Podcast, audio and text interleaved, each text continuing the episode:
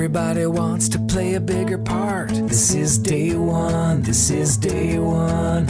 Everybody's wondering what we are at heart. This is day one, this is day one. Everybody wants to play a bigger part. Why are you waiting for tomorrow to start? This is day one. Everyone. Welcome once again to the Day One Leadership Podcast. My guest today is the co founder and director of Gen Y Inc., which focuses on helping organizations develop cultures that promote positive intergenerational dynamics and get the most out of their talent. He was selected as a member of the Canadian delegation to the G20 Summit. He now sits on the leadership committee of the G20 Young Entrepreneurs Alliance. He was named Calgary, Alberta, Canada's youngest game changer by Branded Magazine. And for those of you who don't live in Canada, Calgary is kind of an important economic hub in Canada.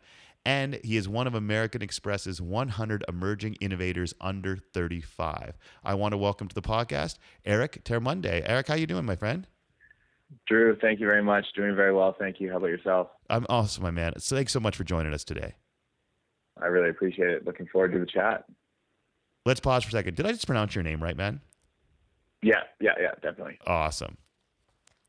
All right, Eric, day one for your company isn't that long ago. You're a young guy. So when you look back at on day one, what problem were you trying to solve with Gen Y Inc? Like, why does your company need to exist?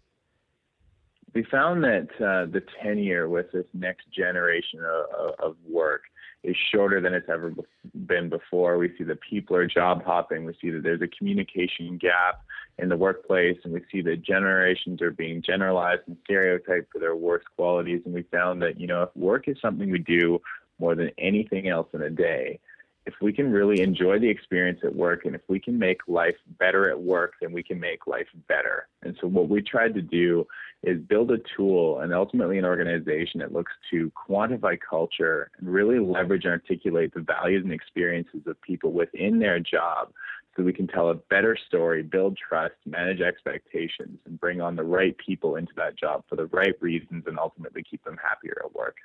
So, how did you go about quantifying culture? Yeah, I mean, we took culture, which is a very cloudy, ambiguous word that everyone tries to understand, and looked to customize it uh, to understand again what was culture on an individual organizational basis. We think that you see lists that talk about the top 100 way, uh, workplaces uh, or the top 100 places to work or the top 100 uh, cultures, and we found that there's a lot of comparative analysis when it comes to culture. You know, you look at the Google and the Facebook cultures as if they're the holy grail of workplace cultures. And that may be true for those organizations, but you look at a law firm or you look at a communications company or you look at a mining company or some oil and gas company, and the Google culture may not be the best fit for the people in these organizations, in these industries, in these sectors. And so what we did is we, we developed an analysis and a way to break culture into different themes and ask people within these organizations what they determine to be present quantify that a little bit and really create a profile as to what an optimized culture looks like, not a best culture. Because if we can optimize culture, then we can bring on people who want that, that experience, who share those values, and ultimately can enjoy their time at work. So, what's an ideal culture is going to be different for each company, is what you're saying? Very much so, and I think that that's really interesting because if you look at Fortune's top 100 workplaces or places to work in, in the United States, as of last month. Number one was Google. Number four was Wegmans, and and in Canada we don't have that. It's essentially a grocery uh, grocery chain. Now, to have both of these companies on the top 100 list is, is fantastic, of course, and it's really stated that these organizations have done very well for their employees and they've got great places to work. But when you look to articulate that and when you see that, according to Deloitte, 92% of millennials look at cultural fit as the number one priority for places to work, the understanding what that really looks like, what makes them one of those top 100 places to work, is very rarely being articulated effectively. And if we're in there to catalyze that story development and really state what it is that people enjoy about their jobs, then perhaps we can put some context as to why these companies are top 100 and why it might be a good place for an individual who's seeking work to be at that place. Because you taught, you said 92% of millennials look at cultural fit when they determine whether or not to work somewhere, correct? they desire cultural fit, but I think the disconnect is that cultural fit isn't properly being uh, being properly articulated from organizations so that people know exactly what it is that means. Okay, so let's talk about the word culture, okay? Because mm-hmm. Uh, what does that mean? Because uh, like it's, I think we often will just just r- jump right to assuming that we know that. So sure. we say we're trying to sure. to because I talk about creating cultures of leadership, and you're talking about mm-hmm. culture. Let's just stop for a second before we go any further. Sure. What the hell does that word mean? Yeah, culture is everything within an organization. It's the way we talk about our jobs. It's our it's our morale and productivity within it. It's the environment that's created. It's how people interact with that environment. It is um, everything that a company eats, sleeps, and breathes. It's the mission statements on the walls. It's the vision of the organization, the values of the people within it. And I think the difference between a good culture and a bad culture is that in a good culture, the interaction between the environment and the people is positive and that there are the tools required for people to do their best work because they want to do their best work, not because they feel like they have to. And in a toxic culture, there's disconnect, there's lack of communication, there's lack of understanding about how environment and people interact, and that ecosystem is broken to a point that people can't do the best work, nor do they want to do the best work, which causes that turmoil within the workplace and ultimately poor retention, inefficient attraction, and uh, operations that simply don't make sense or don't really drive bottom line. Well, because I've always thought culture is culture is and it's weird because when you say it's everything, right? The problem is if something is everything, is it can it be anything? You know, when you say it's the same way when you say, well, if, if your audience is everyone, then you actually don't have a specific audience. So it, it seems a little hard sometimes when you say, okay, well, we want to create a, a positive culture when you realize that that means absolutely everything. I've often seen culture as mm-hmm. the, the culture is the set of expectations that drive behavior when you do, without even thinking about it. So we start to recognize that anytime that you spend any time anywhere, what you start mm-hmm. to realize is that there is expectations for behavior, and those expectations cause you to behave in certain ways without you even realizing it because you recognize that failing to do so will bring almost universal and very swift consequences. So for me, it's, it's always been when people say, oh, I want a, a good cultural fit, or millennials say they want a good cultural fit. Do you think that people actually understand what that means? Or are people saying, I want this in a company, but they haven't yet mm-hmm. defined it?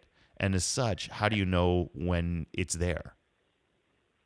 Well, you, you talk about creating culture, which is, I think, an interesting concept because I don't really believe you can create culture. Mm-hmm. I think it's there whether you like it or not. It is the way that people will interact with the environment, whether that's positive or negative.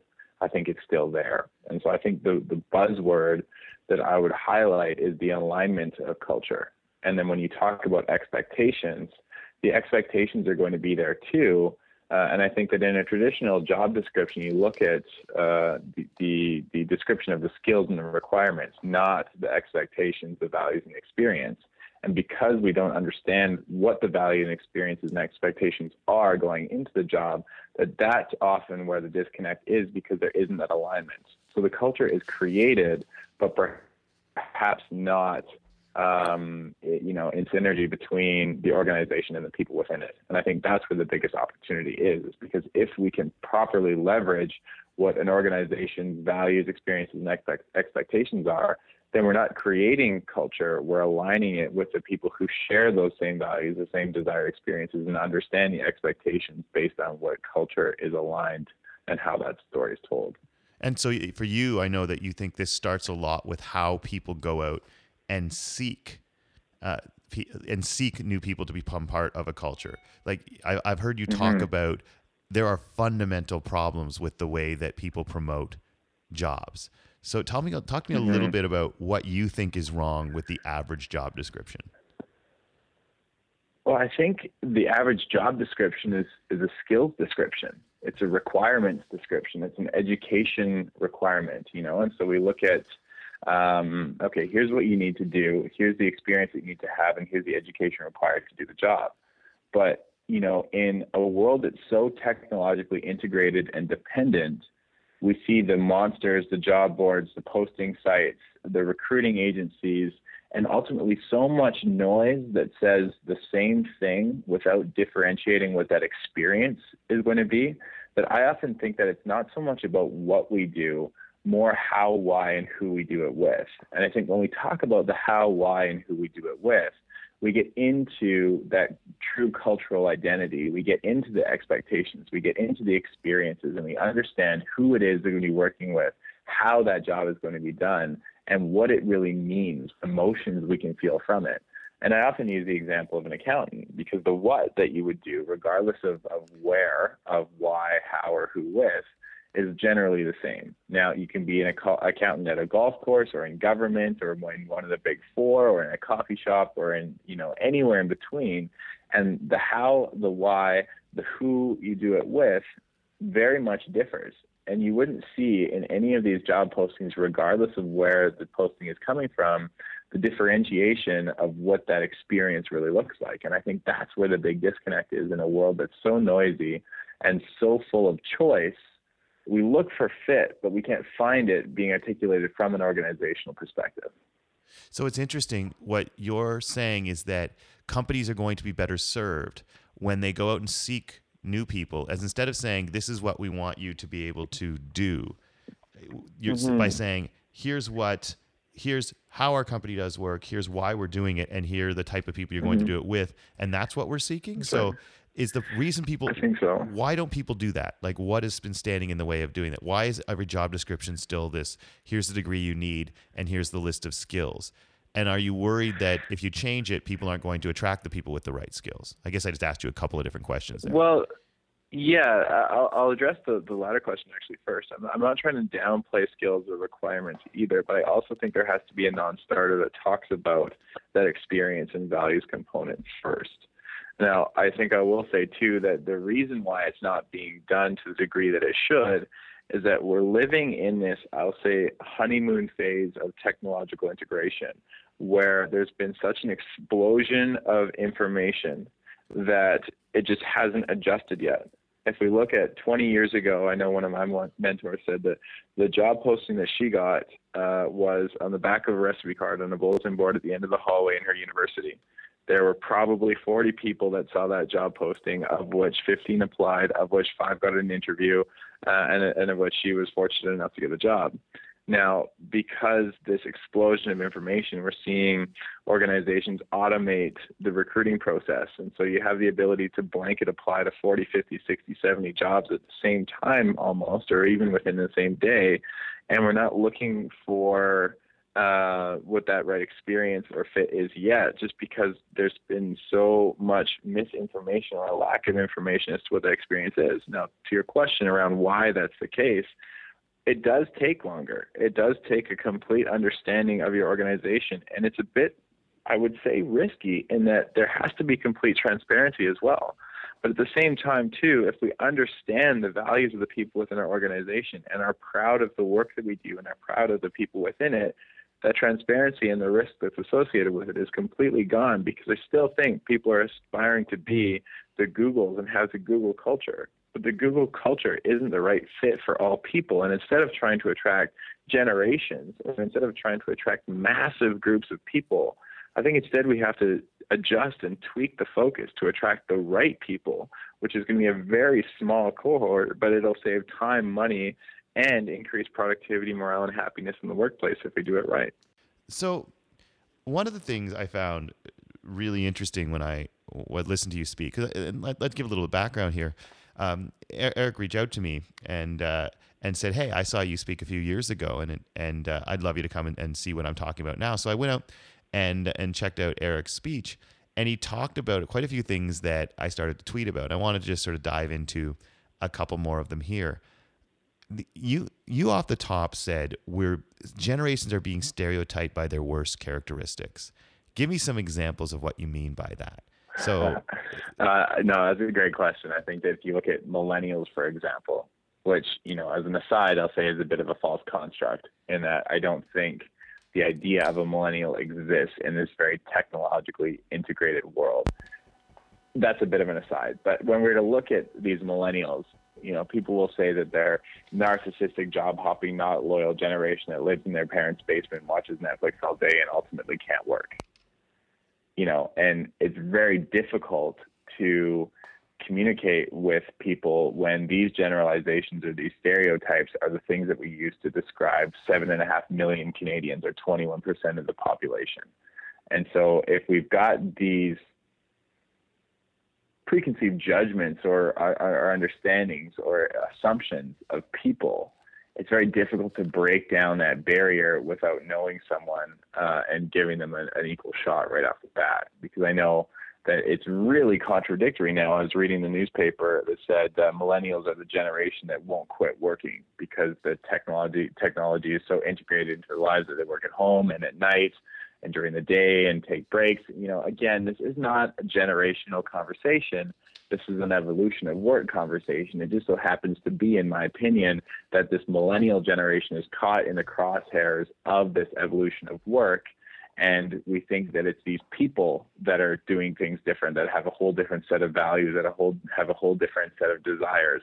And I think that that's partially true but I think that any generation that would have gone through the same technological explosion that this generation is would have the exact same uh, value sets or desires as this generation did. Now, it's when the technology starts to impact you, though, wouldn't it? Because technically, I went through the same, I went through the exact same technological evolution or, or explosion that you did, you mm-hmm. know, and mm-hmm. we're, we're 20 mm-hmm. years apart, give or take. So, how come mm-hmm did it affect me as well? But I just don't get hit with the same stereotype because you know if you say what you said. Well, let me let me let me let me let me ask you that then. You know, do you work a strict nine to five? Do you leave work at work? Do you take it home with you? Uh, do you desire the ability to work flexibly when you can, to have a little bit of remote work when you can? I mean, uh, is it as traditional as it was 20 years ago? I guess I can pose the question on you then. Yeah, of course I seek all. As a matter of fact, I sought that so badly that I started my own company so that I could do it.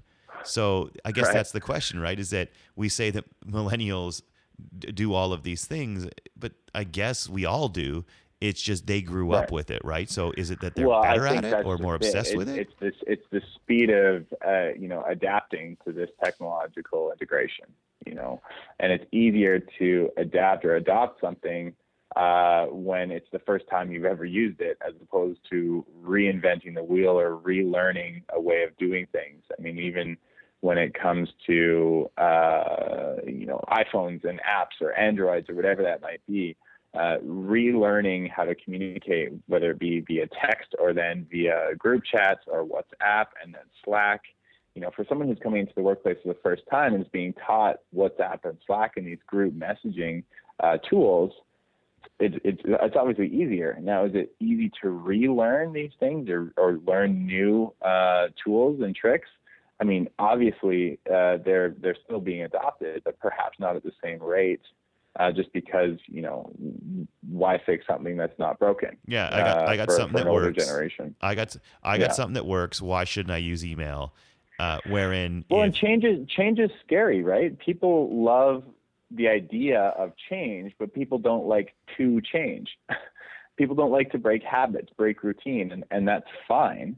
Uh, it just makes the adoption of new technology a little bit more difficult and perhaps a little slower. Now, again, I'm not suggesting that for a generation, the adoption of new technology is slower because there are going to be people who are in that millennial cohort or that Gen X cohort that you know simply prefer traditional methods of communication, and that's fine. But again, that furthers my point in saying that we can't generalize generations. It's it's simply not fair. I think what we can do instead of categorizing people based on the year that they were born is talk about the values that they've got or the experiences they desire, the communication style that makes the most sense. And if we can understand that and group people uh, in these different in the different way of doing things then I think we can close the communication age uh, and talent gap in the workplace because we bring people together that want to be together for the reasons that make the most sense for them. So, and you said this, I heard as well. I tweeted this out. Don't treat people as their don't treat people as a cohort or treat them as an individual. So recognize mm-hmm. that what uh, what workplaces need to worry less about is okay, how do we integrate our generations, and more about how do we learn more about what our individuals like what Right. they care about, how like how they want to do things, why they want to do things, who they want to do them with. Let's focus Yeah. more on that as opposed to Yeah. whether or not we've got our millennials working with our Gen Ys, working with our Gen Xs, and instead say, okay, Right. we've got these Right. individuals and we're not asking them the right questions. We're generalizing. Right. And now let me ask you too, how many times you've seen an article that said, you know, five things millennials like to do, or five ways to engage millennials, or five ways to attract and retain millennials, or any of these sort of list generalization articles, which I think completely miss the mark. Because yeah, I mean they're going to be true because these these these tips or these suggestions will apply to millennials, but not just millennials or not all millennials. So I think these articles could be five tips to better recruit people into the workplace because again these tips and this advice is generally to do with technology or the future of work and is not generation specific uh, and really should be viewed as such i think then if we can have five tips on recruiting people in this new age of work that can be far more useful than trying to generalize a generation that probably doesn't have a lot of characteristics that are being described in the article anyways Well, what are your five tips for recruiting people at work? Oh, my five tips off the top of my head. Uh, tip number one is understand uh, your employee base first. Who's in there? What do they enjoy? What does the environment look like? How is that culture? How can that culture really be articulated? Number two is then based on the tweet that you tweeted is hire for an individual and not for a cohort. Bring in a, a certain person with a specific value and experience set that is a right fit for the organization. Number three is hire slow and fire fast. So, you know, make sure that you bring in that, that individual for a series of interviews with a series of questions. I would even recommend take home homework to understand that they're really into this job for the right reasons. Uh, and it's not just for, you know, monetary compensation or because the job posting looks sexy online. Number four is I would even suggest providing the interviewee with a set of questions that they should ask the organization so they can have a better sense of what that experience is going to look like. Because I think still, because this conversation is so new and so early, that the individual who's looking for the job doesn't really know the questions to ask. You know, what in terms of, you know, how many overtime days did someone in my position work last year? How many holidays did they get? What does what does this job enable me to do outside of work? Do the people within this job uh, go to classes together, or do they go to you know beer nights on Thursdays or something like that? You know, what does this job enable me to experience outside of outside of work as well as in, which I think is really important. And the fifth is uh, off the top of my head, have the individual interview with someone who's already in that position. I think is an is an interesting one because if you can have complete transparency from someone who's in that position and someone who will be working with the potential individual who's being um, recruited, then I then again I think that being proactive to culture and understanding fit uh, early is going to be a huge cost saver as opposed to being reactive to culture and realizing there wasn't the right person brought on based on fit. And this is There you have it. Five tips. I like it. And, and this is this is for everyone. And let's be very clear: we are not talking about here's tips for hiring millennials or here's tips for hiring Gen. Gen you, you were saying this is how to hire good people, and let's Yeah. focus on that. right. Now, let's talk a second. You said hire for the individual, not for the cohort. I find one of your thoughts on cohorts to be really interesting. Like, not only do we say, okay, these are millennials, these are Gen Y, these are Gen X, and then we, as you say, attribute all of these stereotypes to the entire cohort. So we say everyone in this cohort is the same in some ways. But then we look at mm-hmm. cohorts and we say all these cohorts are the same. And I thought you had a really fascinating point that no, they're not. Like we've traditionally thought of a cohort as okay, this block of 15 years. Anyone born in this block of 15 years is a cohort. So these are millennials and these are Gen Z, and before that came you know Gen Gen X. But you have a different way of looking at that and say it's dangerous to even look at cohorts like they're all created equal. Tell us a little bit about that mm-hmm. because I found it fascinating. Yeah, we're, we're going to get a little complicated here, so I'm going to try and, and go slow. But in the past, let's just call it the Facebook era, 2007 to now ish, we're seeing the ability to, you know, Facebook, Twitter, Instagram, so on and so forth. Just basically information uh, that the public sees.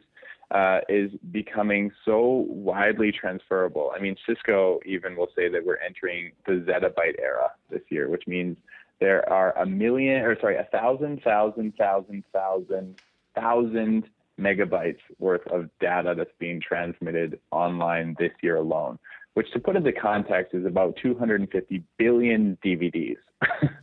now, this integration of information, this awareness of information, this integration of technology is happening so much faster than ever before that the language that we speak and the technology that we grow up with is changing so fast that the idea of the cohort being this fixed time period, so okay, this millennial, this Gen X, this boomer being a fixed time period, I think is incorrect. And so, as this integration of technology becomes in, in exponentially steeper, my theory is that the time span a generation occupies with respect or relation to technology has to shrink. Okay, so if you've got a cohort of people 100 years ago that was 15 years wide, let's call them whatever was before traditionalists. You look at between, uh, let's say, 1905 and 1920, that 15 year span because technology didn't change very much and because the practices of raising people and the information that we were subject to didn't change much, the conversations that people could have, I would say, were more normalized. Now, if you look at people today, the world that we grow up in, whether you're in the back of a car and you're either reading a book or playing some sort of game device, or now you're on an iPad, if it's 3G or 4G, LTE, wireless signal, is changing the way that we're raised, it's changing the way that we communicate, it's changing the way we access information, it's changing the skills that we've got and the skills that we require, it's changing how jobs are done and which ones are automated and which ones aren't, and that's continually changing faster and faster. So the time span that this generation occupies or this cohort occupies with respect to technology has to shrink. And it has to shrink at the same exponential rate that technology is being integrated, which I think is then suggesting that the idea of a generation with respect to millennials, Gen X, boomers, and so on is a false construct because the world that we're changing in and the language these generations speak is so vastly different than it was 100 years ago. So the idea is look, you talk to a boomer, someone who was born at the mm-hmm. beginning of the baby boomer era versus someone at the end, they basically had a relatively similar experience.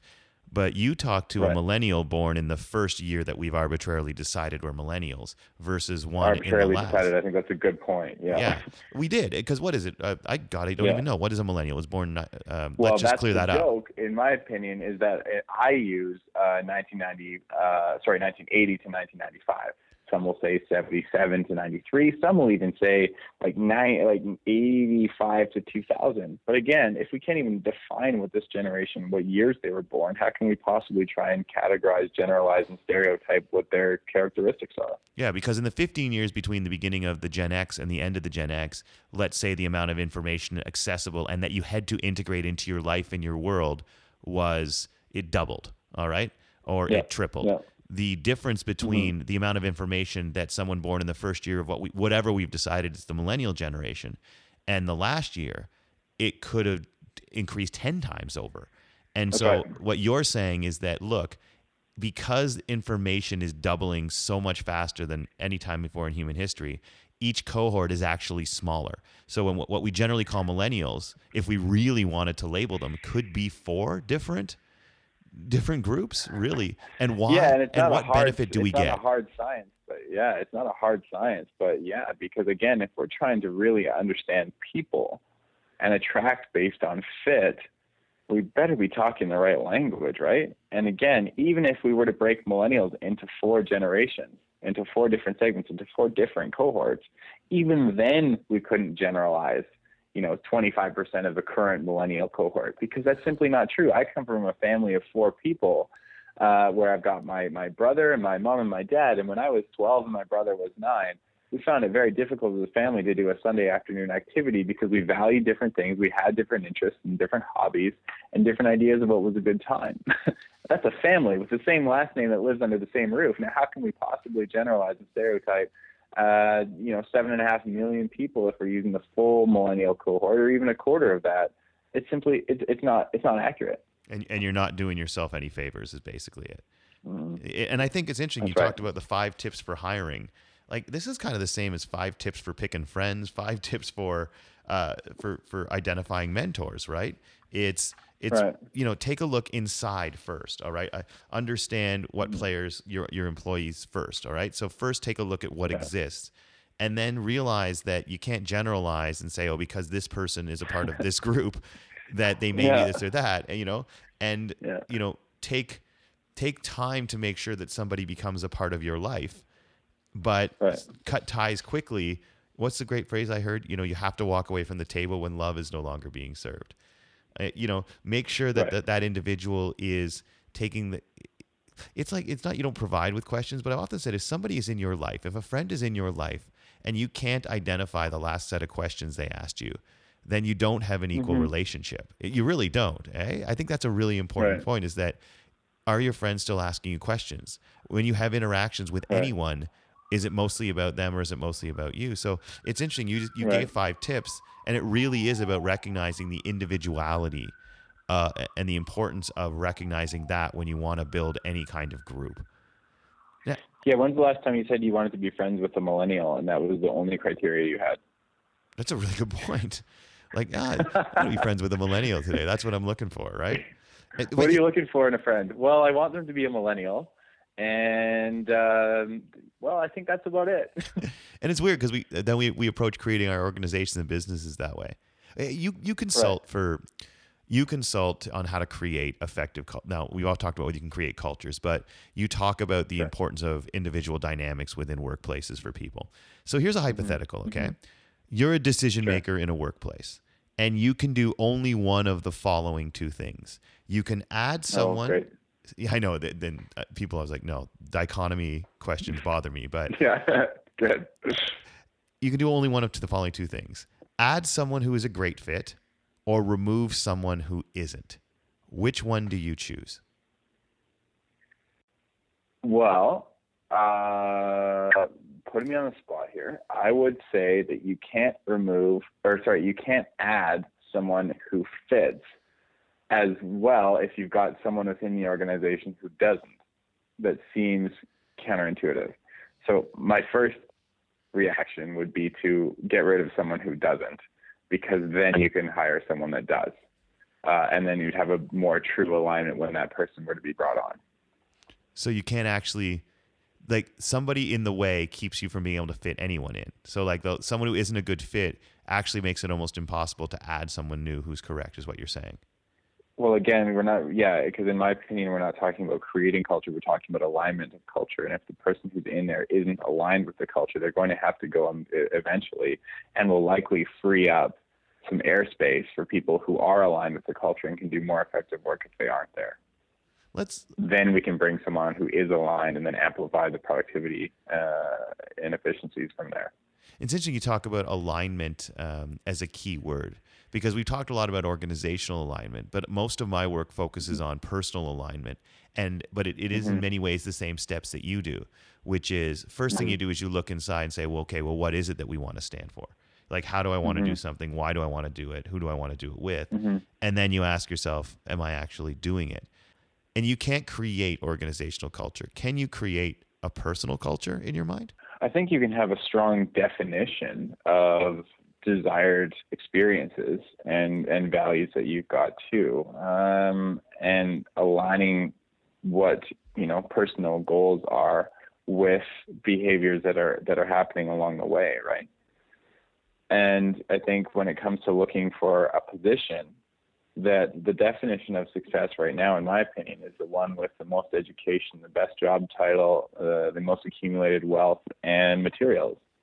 Now, that's simply not the case. I know a lot of people right now, regardless of what generation they're a part of, are looking for fulfillment and the pursuit of passion and happiness that will ultimately drive a lot of their career choices. Now, that's not to suggest that monetary compensation isn't important or should be compromised, but we find that a lot of the things, if we do what makes us happy, uh, the money will follow. You know, I just was watching a TED talk about a Harvard study that talked about, you know, a, sample size of 2,000 people over 75 years to really identify what the key component or the key driver to happiness was. And they said healthy relationships. Now, again, going back, going back into this workplace conversation around the attraction of talent that doesn't at all talk about the relationships or the values and the experiences of the people within the organization, it's really hard to identify what those relationships are going to look like. And then it's very difficult to align personal values with the organization or the people within it when we don't understand what those qualities are. And so I think from a personal perspective, the creation of personal culture I'm not really sure that that's a thing right now. Maybe I need to dive into that a little bit more. But a true definition of what you want to get out of an experience or the emotions that you're really looking for to make you feel happy and where we can, uh, you know, where we can obtain those emotions from is, I think, really important. So if I was to go back uh, to day one for my life, my career, what you're saying to people is don't ask yourself, what do I want to do? Or, and what do I want to mm-hmm. make? Ask yourself, what do I want to feel every day at work? Yeah, that's right. And, and what what life do we want to live, and how can we find a job that will enable that life? And within that job, something that makes us feel fulfilled and happy along the way. Because I think uh, the biggest mistake of job seekers right now, regardless of whether they're coming out of university, high school, or in a mid-career transition, is that we're looking for, you know, what job do you want to do? What do you want to be when you grow up? Where do you want to work? And I think that these questions traditionally were important because this choice and the awareness of the opportunities wasn't as great as it is today. But because that awareness is so great and we've got the ability to understand what these experiences are if we do enough research and ask the right questions, that we truly can find a job that fits the lifestyle that we want to live and ultimately makes us feel happy while we're there. And so you talk about how we're educating people. And I know that you speak mm-hmm. about this. You travel and you speak and talk about education for the new workforce. And so let's take this day one hypothetical I love to to circle things around and say, okay, sure, and apply it to the education system here. Imagine we could completely tear down the education system and build it back mm-hmm. up again so it's better suited to prepare young people for the world as it exists now. Now the problem is in 5 years this world won't exist. But let's go back mm-hmm. and say, mm-hmm. okay, it's day one of Eric's new education system how would you construct it? And by that I mean, what would you tell educators and what would you tell people going into the education system or coming through the education system? What would you change? How would you make it different? Yeah, we see a huge industry that's exploding right now around personal development and around understanding what it is that we can get out of our lives. Now, when you look at the traditional university system, it's very linear thinking. It's very much around problem solving in sort of like an engineering or business context. I think what we're seeing now is a real rise of the BA as a Bachelor of Arts uh, degrees, where you know I was reading a World Economic Forum article, and they said nearly two two thirds of students that graduate out of university have the ability to critically think about what decisions are going to be best for them. Now they have the hard skills, of course, to do it, and they may be a specialist in a certain field, but unless they can identify how to solve problems on a personal basis and really discover what career would be a best fit for them based on the values that they've got. Again, I think we're on this blind chase for society's definition of what success is instead of our internal definition of what makes us happy. And I think there's so much vulnerability about going out on our own path and pursuing our dreams that don't really follow that well paved road that is causing a lot of anxiety and a lot of turnover in the workplace because success in a traditional sense, I don't think is as accurate as one that's uh, one that we see today. Again, because we're aware of so many other opportunities that are right at our fingertips that perhaps may not have been 15 or 20 years ago. So again, going back to your question around education, uh, I would say, you know, I would like to learn how to identify really what I value most and really where I can go next because we're not asking students these questions, and students aren't asking themselves these questions, and parents aren't asking the kids these questions. Parents are still asking, "What do you want to do when you grow up?" And I think the kind of the humor behind that is the chances are they just played a game of life and they realize they can be an accountant, a teacher, a doctor, a lawyer, an athlete, uh, or you know a travel agent or something like that. But when you look at the thousands and thousands and thousands of jobs and experiences out there, that we can't possibly educate a student on the right job that's best fit for them. But if we can educate them on how to identify what the right fit is, then I believe the individual can take that self understanding, that knowledge of self, and discover what a great fit is for them based on what life they want to live. So the ability to critically think on a personal level, I think, is hugely important. And the approach that I'm taking with Gen Y and the speaking that I'm doing in the book that I'm writing is that if we can help organizations articulate what those values are, it'll be easier for an individual to find them and it'll be easier for an individual to ask those questions. And on the flip side, if we can educate individuals on how to ask those questions of organizations, then I think organizations will be better fit to attract the right people to them. So we've got to start teaching people if we want them to be leaders of their own lives, we have to start teaching them to ask, okay, how do I want to feel every day and what what feelings make me happy? And then the workplaces yeah. have to start saying, this is what working here will make you feel and yeah. that's it's going to be easier to bring people together. Yeah, and feelings is kind of a, a, a soft word, and it seems like something. oh, that's that's really is something a millennial would say, wouldn't it? Yeah. but at the same time, again, this is an evolution of word conversation. And I think that these things have to be considered when the skills required to do the job, you know, we're, we're educating generalists mostly because the requirements to get into university mean you have to have community involvement, you know, volunteer activities that are being done. You have to sit on clubs and societies. And when you graduate from university into the real world, we'll say, again, what clubs were you a part of? What societies were you a part of? What sports did you play when you're in university? What work experience did you have? Did you have a part-time job? Again, because people are required to do so much more than just the, the 3.5 to 4.0 GPA, we're really kind of educating this generalist. And if the skills are that transferable, you know, again, using an accountant and then the thousands of places that an accountant can work, we better start talking about the experience of the job as opposed to just the skills to do it if we want to attract the right person into the culture that we've really identified to be aligned. I'd like to to spin a little bit to a personal experience, if you don't mind, in in, in your world, because mm-hmm you remember the University of Calgary Students Union back in 2014 when 5 mm-hmm. students were killed in a multiple homicide in Calgary, and that's the largest in that city's history. You wrote an article for the Globe and Mail following that event uh, about leading in the face of tragedy. Like, do you mind sharing mm-hmm. with the folks listening what you learned about leadership from that experience? Because it seemed to me that you talk about leadership in that article about someone who was a leader in your life but in in the less corporate sense, in the less title sense, and more in in the interpersonal yeah. sense. Tell us a little bit about that experience.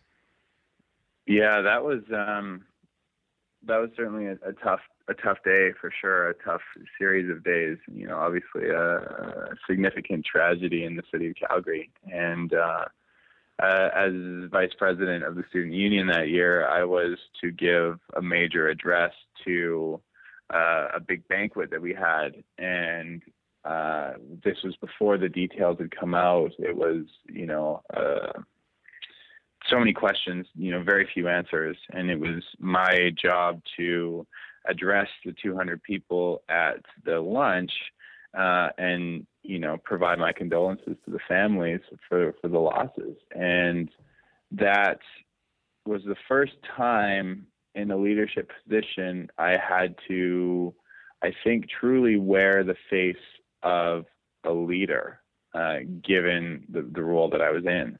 Now, I uh, had a difficult time with that. There's no doubt, in that I had to be the strong face of the University Students Union, uh, but still have, you know, and show the soft side, which was the difficulty that I was having grasping the reality of the, the situation. And like anyone else, regardless of their stage of life or career, I uh, I reached out to someone who did then and continues to mean a lot to me, and I just you know I I needed I needed help emotionally. It was really difficult, and so that person led me through a conversation that kind of calmed me a little bit and allowed me to then two minutes later walk up on the stage and give the address uh, so that I could be in the leadership position that I was and lead this group of 200 people into, uh, you know, assuring safety, but at the still at the same time trying to grapple with this huge loss in the city. And so I'm, I, I can't speak to, you know, leaders on, uh, in government, whether it be municipal, provincial, uh, or federal, but I know or I can suggest that in difficult times, whether it's a loved one or uh, a, a coach or a mentor or whatever that might be, that leadership in that sense, in times of, of real difficulty, uh, leadership takes many different forms. And I think that it comes down to the ability to trust and communicate with people that mean the most to us to really uh, get as much value and address difficult situations to ultimately get through tough times. And you wrote something that uh, really resonated with me. And, and you said the resilience of a community begins with you. What did you mean by that? I would say that that's similar to voting or similar to recycling as opposed to throwing something in the trash. I mean, this the ability to be strong and the ability to make change on a micro or a macro level starts with the individual. We don't see global change unless we see micro change. And I think that when we look at resiliency and we look at strength and we look at the ability to come together and be a community, that leadership in that sense is very relative. And that unless we have each other, unless we can have shoulders to lean on, that I think that, you know, the, the, the resiliency and the ability to uh, push through tough times ultimately starts with one person. And so, in the, even in the face of, of something that seems overwhelming to a lot of people, all we can really focus on is recognizing that we have got to find a way to be resilient. And in doing so, we're taking the first steps to creating that strength for the entire community. I think so, yeah. Because then you become a positive role model and you become a support system for someone else. And then you've got that exponential effect from there. It's amazing. Now, I always close by asking a big part of this podcast is to try to get try to give people listening a question that they could ask themselves every day that uh, would drive behavior that's going to help them out that's going to empower them so mm-hmm. i always ask this imagine you went back to to day one of high school and you got to sit down across from eric in grade nine and uh, mm-hmm. uh, and you say eric here's one question i want you to ask every day and i want you to have an answer for this question by the end of every single day what question would you give yourself on day one did you get closer to making your dreams come true, really? And I think the answer to that has to be yes every day. And, you know, I was talking to a good friend of mine, Shaun Frankson. He's from Plastic Bank, which is, you know, an incredible organization in Calgary here doing, or sorry, in Vancouver, doing incredible things globally. Uh, but he says that he's got an adaptive ideal. Uh, which is essentially a, a, a, nice way of saying that he's got an evolving goal that he is always striving towards. And that adaptive ideal is the ideal that we've got today. So what I'm trying to do is is respectfully change the way that we talk about work and close the talent communication and age gap in the workplace. Okay, so that's that's my adaptive ideal.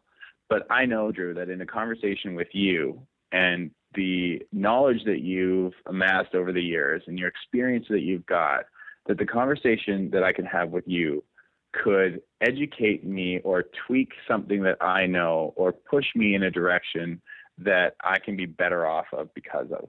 Now, that adaptive ideal is an adaptive one because based on what I learned from a conversation with you today might change my ideal in the future, which means it has to be adaptive. And so if I was sitting across from myself in grade nine and I said, you know, are you getting closer to making your dreams or your goal come true? That answer would have to be yes, knowing that that dream and that goal can be flexible as long as I'm continuing to be a better person each day I wake up. I like it. And I think it's on that note, the idea of the adaptive ideal, which I think is amazing. And I hope a lot of listeners listen and say, I like that. Because I think sometimes our dreams can become a prison as well because we become so focused on these dreams and we put so much time into them that even when they're no longer the best dream for us, we hold on to it mm-hmm. because of the sunk cost. And so mm-hmm. the idea of an adaptive ideal uh, mm-hmm. is one that I think I'm really going to have to chew on myself. And I really appreciate you taking the time to share it with us. Well, I think too that you know there's a lot of, of, of rhetoric, of verbiage, or podcasts, of information around goal setting. I think goal setting is really interesting because often people strive to be a position and not a person. And as we get older and have new opportunities, acquire new skills, you know, uh, look at things that we didn't know existed in the past, that these goals that we set based on information and knowledge that we acquired yesterday and ignoring what we learned today paralyzes us a bit in that it assumes that we have to be the person we said we were going to be when we set the goal. And so it doesn't enable that adaptive component, which I think is utmost important. That, that's such a the idea that we're committed to the goal that we set yesterday, even if it doesn't fit who we are today, is a really uh-huh. interesting one. And, and it goes back to the tips you gave too. Step one is you have to look inside and say, what exists now and let go of the idea that it has to have anything to do with what what existed yesterday right? Because there are going to be things that change in you. And i think as part of a career search too and as part of an organizational search or search for the right people in an organization recognizing that you can't keep looking for what you used to need right? Mm-hmm. Mm-hmm. yeah. No i, I fully agree. Because it's weird because I, I think i've spent some time in my life looking for stuff that i used to need and uh, right. the idea of an adaptive ideal is one that I think might give me and hopefully some listeners a little more flexibility on getting loose from that those shackles mm-hmm. sometimes. Mm-hmm. Although shackles, I'm sorry, that was a really dramatic way of saying it, folks. But I hope you understand what I mean. Mm-hmm. Is that I sometimes think think that we limit ourselves in a pretty severe way. Yeah. But Eric. Right. Eric, my friend, thank you so much for taking the time to join us on the Day One podcast today uh, for some insight on on ways that we can rethink what culture means and how we can rethink how we in, we bring people into the culture of our organizations and into our personal lives. Uh, I think that means a lot to me, and I appreciate you taking the time to share it. Great, Drew. Well, thanks again for your time, and you know, uh, just for the for listeners too, Drew was the very first speaker that I saw in, in this in this sense in this space and uh, the material that he gave was incredibly inspiring. But I think again, when we talk about not necessarily what he said, how he said it, and the emotion that he gave when he was speaking was, was really important. And, and you know, ultimately drive me to a pursue a career uh, of thought leadership and to be sharing a stage or to you know share an experience like the one Drew gave to me uh, really drove next steps in my career. So, you know, big thanks for, for showing your support and coming out to, to see the presentation and, you know, for having me on the podcast. I do appreciate it. Hey, man. Eric Termuende, this is a this is a name you're going to hear in this space a lot more, folks. So I am I'm really proud that he took the t- that we managed to snag him and share some of his ideas with you before the world starts uh, starts snagging him up and keeping him from me. Uh, so thank you very very much, my man. It's really been a pleasure chatting with you. Take care, Drew. Thanks a lot. And that brings us to the end of another edition of the Day One Leadership Podcast. My thanks to Eric Termuende, our guest this week, and my thanks to all of you for making this podcast a success. If you enjoy what you're hearing, please go ahead and share it through your social media channels. And what we'd really appreciate is if you go to iTunes and give us a five star review. We could use a few more, and they really do help. Thanks again so much. We'll be back next week with another episode. I'm Drew Dudley. This is Day One. Every day is Day One. See you next week.